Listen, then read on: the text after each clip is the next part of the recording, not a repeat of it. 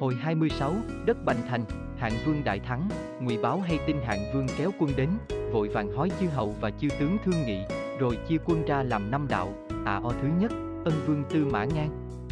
À O thứ nhì, Lạc Dương Vương Thần Dương. À O thứ ba, Thường Sơn Vương Trương Nhĩ. À O thứ tư, Hán Vương và chư tướng. À O thứ năm, Ngụy Báo tự lãnh Nguyên Nhung đi áp hậu, cắt đặt xong, Ngụy Báo sai Tư Mã Hân, Đổng Ể và Lưu Trạch giữ Bành Thành, làm quân ứng tiết. Ngày hôm sau, Ngụy Báo nai nịt gọn gàng, lên ngựa ra khỏi thành năm dặm, bày sẵn trận thế rồi đem năm đạo nhân mã tiến phát.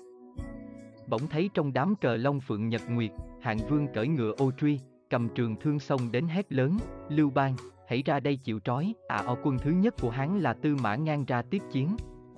Hạng vương nổi giận mắng, thằng nghịch tử. Ta không phụ ngươi, sao ngươi lại nợ phản ta? Tư Mã ngang nói, đại vương giết vua nghĩa ế, hành động ấy tôi không phục, nên bỏ về Hán, hạng vương hét lên như sấm, làm cho tư mã ngang thất kinh ngã nhào xuống ngựa.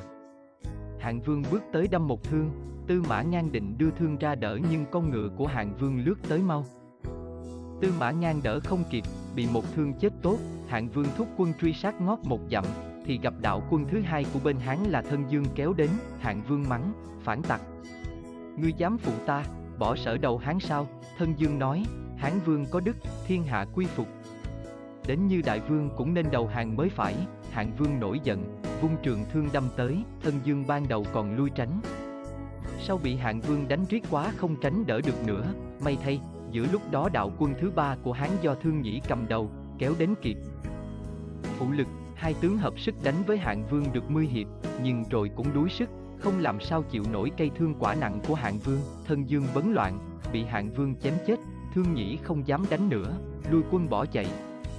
Quân sở ô ạt đuổi theo, được một lúc, gặp Hán Vương và chư tướng dẫn đạo binh thứ tư kéo đến, Hạng Vương sai quân gọi Hán Vương ra nói chuyện, trong đám cờ tán rập trời, trống chiên dậy đất, Hán Vương cưỡi ngựa bạch long xông ra, Hạng Vương nhìn mặt nghiến răng nói, Lưu Bang, mi là một tên đình trưởng trên sông tướng. Được phong làm Hán Vương, còn chưa biết phận, dám manh tâm gây loạn. Ta bảo ngươi, nếu đám đánh với ta ba hiệp, ta giao cả Sơn Hà cho, bằng không, hãy gục mặt dưới chân ngựa ta mà chết đi cho rồi, Hán Vương nói, ngươi là đứa bạo nghịch, chớ cậy sức khỏe nói càng. Ta không đánh ngươi bằng sức mạnh, ta chỉ đánh ngươi bằng lòng nhân, ngươi cũng đủ chết rồi, Hạng Vương cầm thương sốc đến.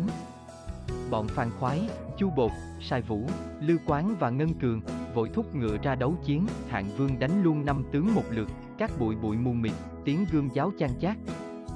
Được một lúc, bên sở, bọn Hạng Trang, Hoàng Sở, Quý bố và ngu từ kỳ kéo binh đến trợ chiến, tướng Hán cự không lại bỏ chạy, ba quân rối loạn, đạp nhau chết rất nhiều. Hạng vương thúc quân đuổi theo. Bỗng thấy một đội quân từ sau trận kéo đến, cản binh sở lại, thì ra, đạo binh đó là đạo binh của Hán Nguyện soái Ngụy Báo. Hán Vương bấy giờ mới hoàn hồn, Ngụy Báo vỗ ngựa, chặn Hạng Vương lại, Hạng Vương trông thấy Ngụy Báo hét lớn, nhà ngươi cũng phản sở sao? Ngụy Báo nói, đại vương cậy mạnh, bạc đãi chư hầu, giết vua nghĩa ế.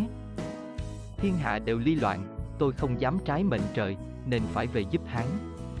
Đại vương nên lui binh thủ phận, nếu đối địch với Hán, tôi e mất cả uy danh. Hạng vương nổi giận, xốc ngựa tới đâm một thương, Ngụy Báo rước đánh, Ngụy Báo giàu có sức mạnh, nhưng không tài nào địch nổi Hạng Bá, vừa đánh được ba hiệp, tay chân bủn rủn, quay ngựa bỏ chạy, Hạng Vương xu binh đuổi theo truy sát, quân Hán thay nằm chật đất, máu chảy dầm đường, trong lúc rối loạn, bỗng có quân đến báo, Tư Mã Hân và Đổng Ê đã mở cửa thành Bành Thành, đón quân của sở vào rồi. Hán Vương thất kinh, tay chân run rẩy, ngứa mặt lên trời than, đại binh đã tan rã, Bành Thành mất tất thái công bị giết rồi. Việc này do ta gây nên cả, nếu nghe lời Trương Lương, hàng tính thì đâu đến thảm bại, thang chưa dứt tiếng đã thấy bốn tướng sở xu quân đến phủ vây đông nghịt. Hán Vương trông trước nhìn sau, tướng tá mình đâu mất hết, chỉ còn có mấy trăm quân kỵ theo hầu, trời đã tối, Hán Vương. Tưởng mình không thể nào tránh khỏi tử thần được, mạng sống chỉ còn là sợi chỉ treo chuông, bỗng một luồng gió đông thổi tới bốn phương trời các bụi mịt mù. Quân của hạng vương đang vây phủ thấy vậy hoảng sợ, chạy tứ tán, trời tối như mực, không thấy bóng người, hán vương thấy phía trước có đống lửa sáng liền cho ngựa lần tới. Chẳng bao lâu ra khỏi vòng vây, xa tiếng quân reo, hán vương chạy ước 20 dặm, dòng gió mới tạnh, và trời cũng bắt đầu rừng sáng, hạng vương kiểm điểm quân mã, không tìm thấy hán vương đâu, lòng căm tức vô cùng, Phạm Tăng thở dài nói, thôi. Lưu Bang lại trốn thoát rồi. Lần này không bắt Lưu Bang thì còn đợi lúc nào nữa, hạng vương liền sai Đinh Công và ung sĩ đem ba ngàn quân truy nã.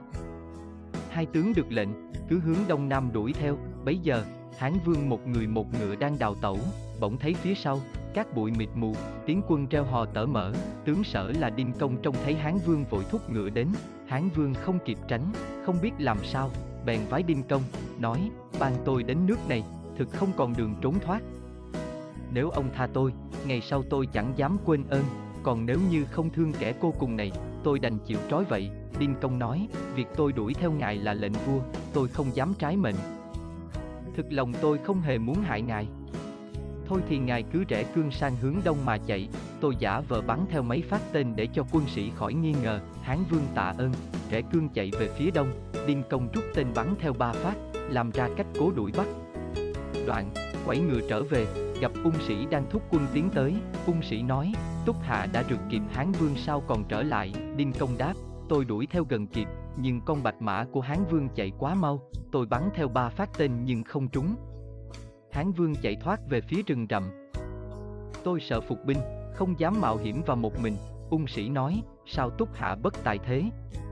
Ả theo kịp còn để cho Hán Vương trốn thoát thì còn gì là thể diện. Tôi đoán Hán Vương còn quanh quẩn trong rừng, chưa chạy đâu xa, vậy chúng ta khá hiệp sức tiến binh truy nã, nói rồi cùng Đinh Công băng rừng đuổi theo, Hán Vương chạy suốt một ngày đêm, người mỏi ngựa mệt, lúc đó trời đã gần tối, đằng sau quân sở treo ó vang lừng, lòng Hán Vương rối loạn, không biết nên chạy về hướng nào thoát nạn, chợt thấy bên đường có cái giếng cạn, Hán Vương liền bỏ ngựa. Nhảy xuống giếng nút, ung sĩ đi qua, không để ý, trời lại tối, nên cứ thẳng đường đi tới, quân ung sĩ qua rồi, Hán Vương mới hoàn hồn, lấy gương khoét đất làm bậc leo lên. Cũng may, giếng cạn và không có nước, khi lên được mặt đất, Hán Vương đi tìm ngựa, thì thì con bạch mã cách đó 50 thước, đang núp mình trong bụi rậm, ôi! May thay! Hán Vương thoát chết, lên ngựa rẽ cương quay về hướng khác, bóng tối chập trùng, xa xa có tiếng gà gáy, chó sủa trong quảng rừng sâu, lại thấy một đống lửa leo lét cách đó vài dặm, Hán Vương bụng đói như cào. Đoán chắc nơi ấy có nhà ở, liền dông ngựa lần đến, quả nhiên, đi bộ vài dặm thì gặp một tòa trang viện rất lớn, xung quanh tổng, bá bao vây. Chính giữa có một cánh cửa đóng kín, Hán Vương gọi cửa, có một ông lão bước ra mở và hỏi, khách ở xứ nào, có việc gì qua đây trong canh vắng, Hán Vương nói, tôi là Hán Vương, vua xứ Bao Trung, nhân đi đánh sở bị bại binh đến đây, xin lão trượng cho trọi nhờ một đêm, ông lão ngước nhìn thấy Hán Vương giáp vàng, áo đỏ lật đật sụp lạy và nói, lão phu vốn nghe tiếng đại vương là bậc nhân dực trong thiên hạ. Ngày nay quá bước đến tệ ấp, lão phu không biết, xin đại vương tha tội chết, Hán Vương đỡ ông lão dậy, hỏi họ tên, ông lão nói, lão họ thích, có trang trại ở đây đã năm đời, nên người ta thường gọi là thích gia trang, Hán Vương hỏi, sống trong rừng núi thế này chẳng hay lão trượng có con cái chi chăng, ông lão tâu, tâu đại vương, lão phu hiếm hoi, không có con trai, chỉ có một gái năm nay 18 tuổi. Trước đây, vị thầy tướng tên hứa phụ có nói con của lão phu sau này hưởng đại quý. Nay vạn hạnh gặp đại vương đây, lão phu muốn đem tiện nữ hầu dưới trướng.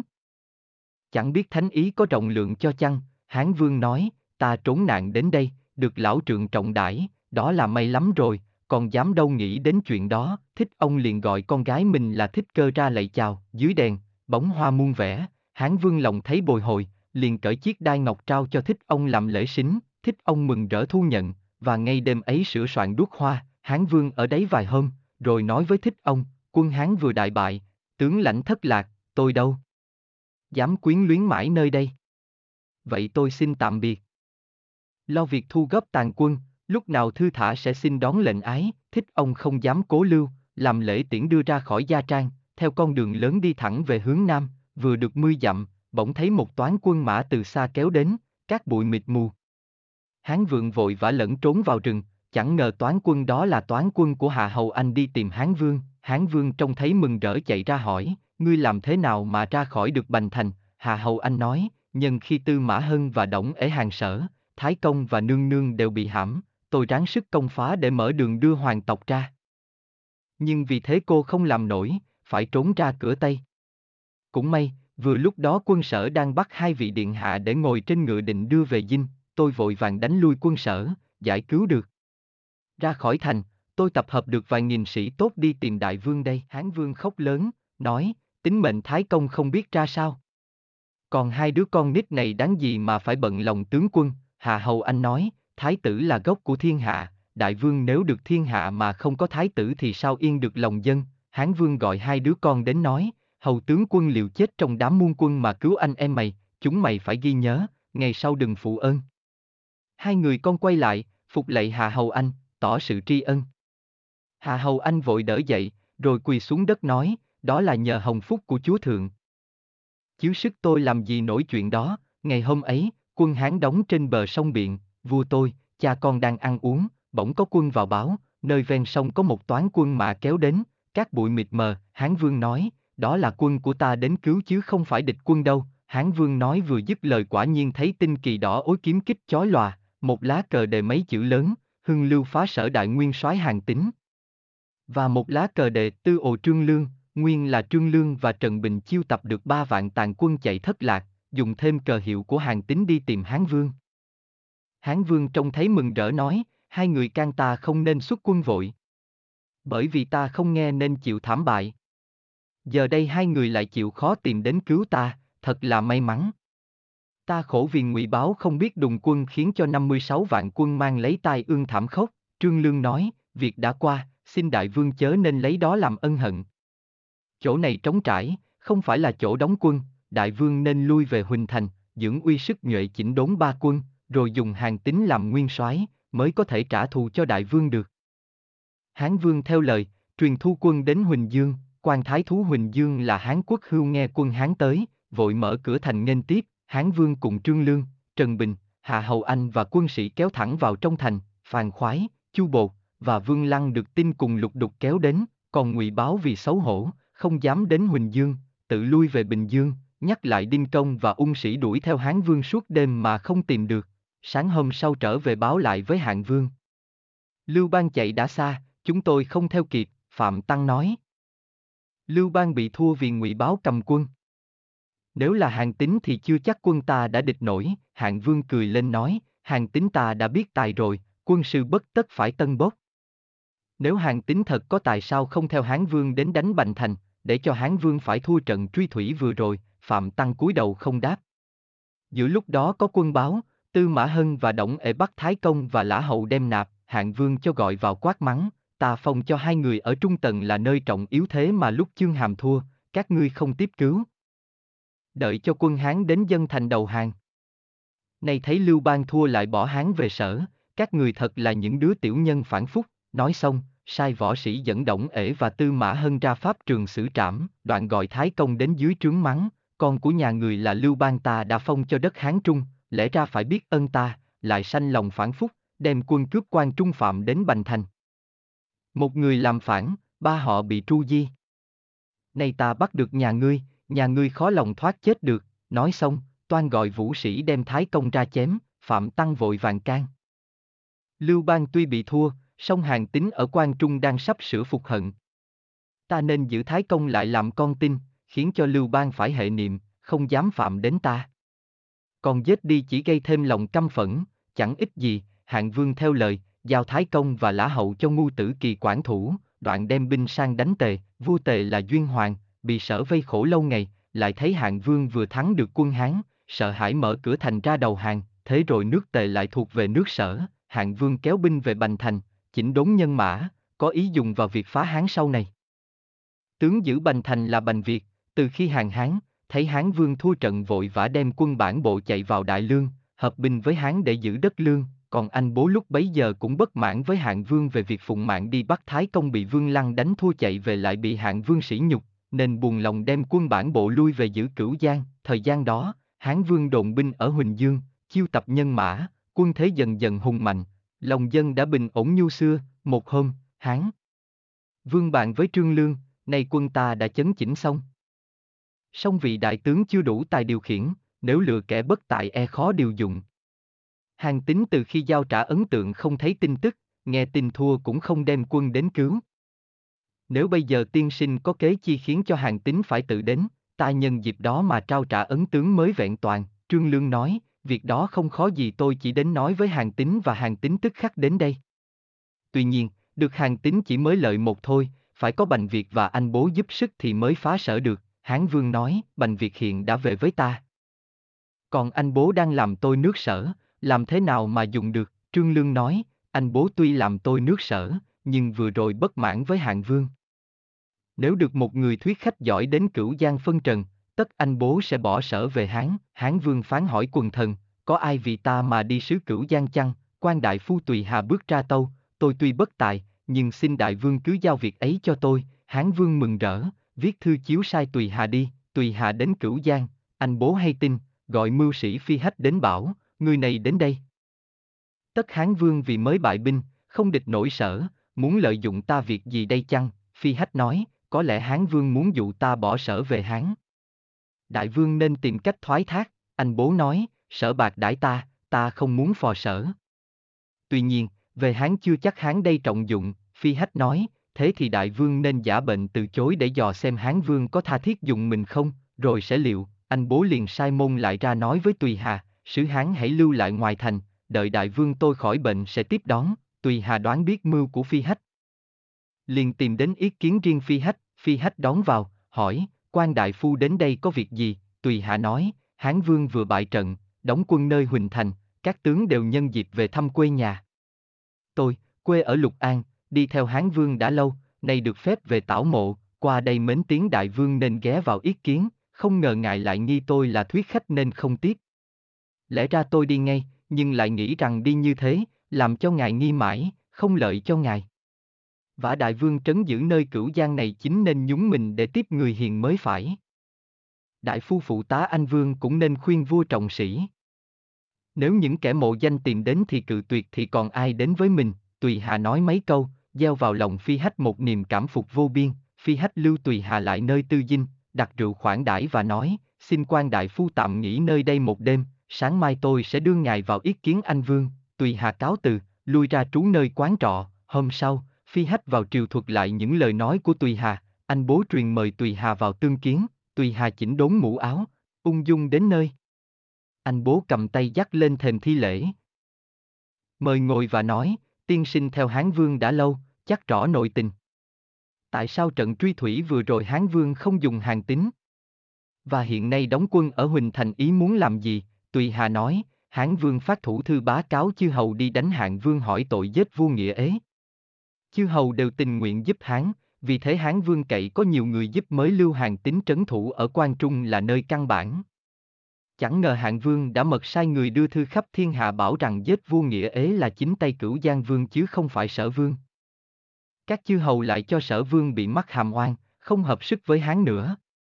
Do đó, Hán bị cô lập và bị thua. Hiện nay các nước như Tề, Lương, Yên, Triệu đều công nhận đại vương là kẻ thiến nghịch đang muốn khởi binh vấn tội. Bất nhật, các nước ấy sẽ kéo đến đây. Chỉ có Hán vương vì mới bị thua nên không sự binh vào việc này. Thế mà đại vương vẫn điềm nhiên, nay mai nghĩa binh kéo đến, đại vương sẽ thành một người đại ác trong thiên hạ, tội nhân của muôn đời vậy. Anh bố nghe nói hầm hầm nổi giận, đứng phát dậy, chỉ về phía bắc cả tiếng mắng, giết vua nghĩa ế nơi sông Hằng là do hạng vũ chủ mưu, ta đây chẳng qua ai sai gì làm nấy, nay lại đổ tiếng đại ác cho ta, sao ta lại chịu để muôn đời nguyền rủa, tùy hà giả cách vội vàng can, xin đại vương bớt nóng, đại vương hiện đang là phiên thần của sở, lỡ ra lời của đại vương đến tai hạng vũ thì nguy cho hạng vương lắm, anh bố càng thêm tức giận, hét, ta nghĩ việc giết tử anh, đào mã thủy hoàng và giết vua nghĩa ế, đều là hạng vũ sai khiến. Ta vẫn lấy làm hối hận, sợ thiên hạ chê cười. Nay hạng vũ lại đổ tội cho ta thật là đứa đê hèn vô liêm sĩ, tùy hà nói, đại vương nay cần phải giải bày tội lỗi của hạng vũ cho thiên hạ biết, mới mong minh oan được, chứ nóng giận mà ít gì. Theo ý tôi, hiện nay Hán đang thù sở, thế nào cũng đánh sở để trả thù. Đại vương nên thuộc ý với Hán, học với Hán vương rửa được tiếng tai ác sau này, anh bố nghe tùy hạ nói, lòng phơi phới, ghé tai nói, ta vẫn có ít nhiều bất mãn với sở, ý muốn phò Hán, nếu ngài giúp cho được việc ấy, ta sẽ không quên ơn. Tùy Hà nói, tôi cảm ơn Đức Đại Vương đã lâu, việc ấy dẫu có khó khăn tôi cũng quyết tán thành, anh bố nói, thế thì tiên sinh lưu lại đây vài hôm, ta sắp xếp xong sẽ tính việc đầu Hán, anh bố nói vừa dứt lợi bỗng có sứ sở mang chiếu thư đến, xin vào ý kiến, anh bố vội vàng tiếp chiếu, mở ra đọc, chiếu rằng, cứ phép xưa nay, nhà vua động binh, chư hầu trợ giúp đó là nghĩa vụ của bề tôi, cửu giang vương trấn thủ giang hoài, cầu an ẩn giật, nghe quân đánh tề cáo bệnh không giúp đến. Trận truy thủy cũng ngồi xem thắng phụ mà thôi. Lâu nay trẫm vì bận việc quân không xuống chiếu trách cứ. Vậy cửu Giang Vương nên biết tội xét mình, từ này hệ thấy hội binh phải đến hội ngay chớ nên chậm, anh bố đọc xong, cúi đầu suy nghĩ, tùy hà sợ anh bố đổi ý, vội chạy đến nói, cửu Giang Vương đã có ý định về với Hán, còn tiếp chiếu sở làm chi, anh bố thất kinh chưa kịp nói, thì sứ sở đã hỏi, ngươi là ai mà dám nói càng như vậy, tùy hạ nói, ta là sứ Hán, đến ước với anh Vương, hợp sức đánh sở, hỏi tội đứa thí quân, sao mày không biết? Sứ sở nghe tùy hà nói, lại thấy anh bố ngồi. Yên. Biết việc mình đã hỏng, sợ lụy đến thân, nên nhảy vội xuống thềm chạy trốn, tùy hà nói với anh bố, cứ xem lời chiếu, đủ biết hạng vũ muốn giết đại vương để bịt miệng chư hầu. Sao đại vương không giết đức sứ sở đi để ra mặt giúp hán, anh bố bị khích lệ của tùy hà, hầm hầm giận dữ, rút gươm đuổi theo chém sứ sở chết ngay, rồi xé nát chiếu chỉ, điểm quân cùng với tùy hà kéo đến Huỳnh Dương đầu hán.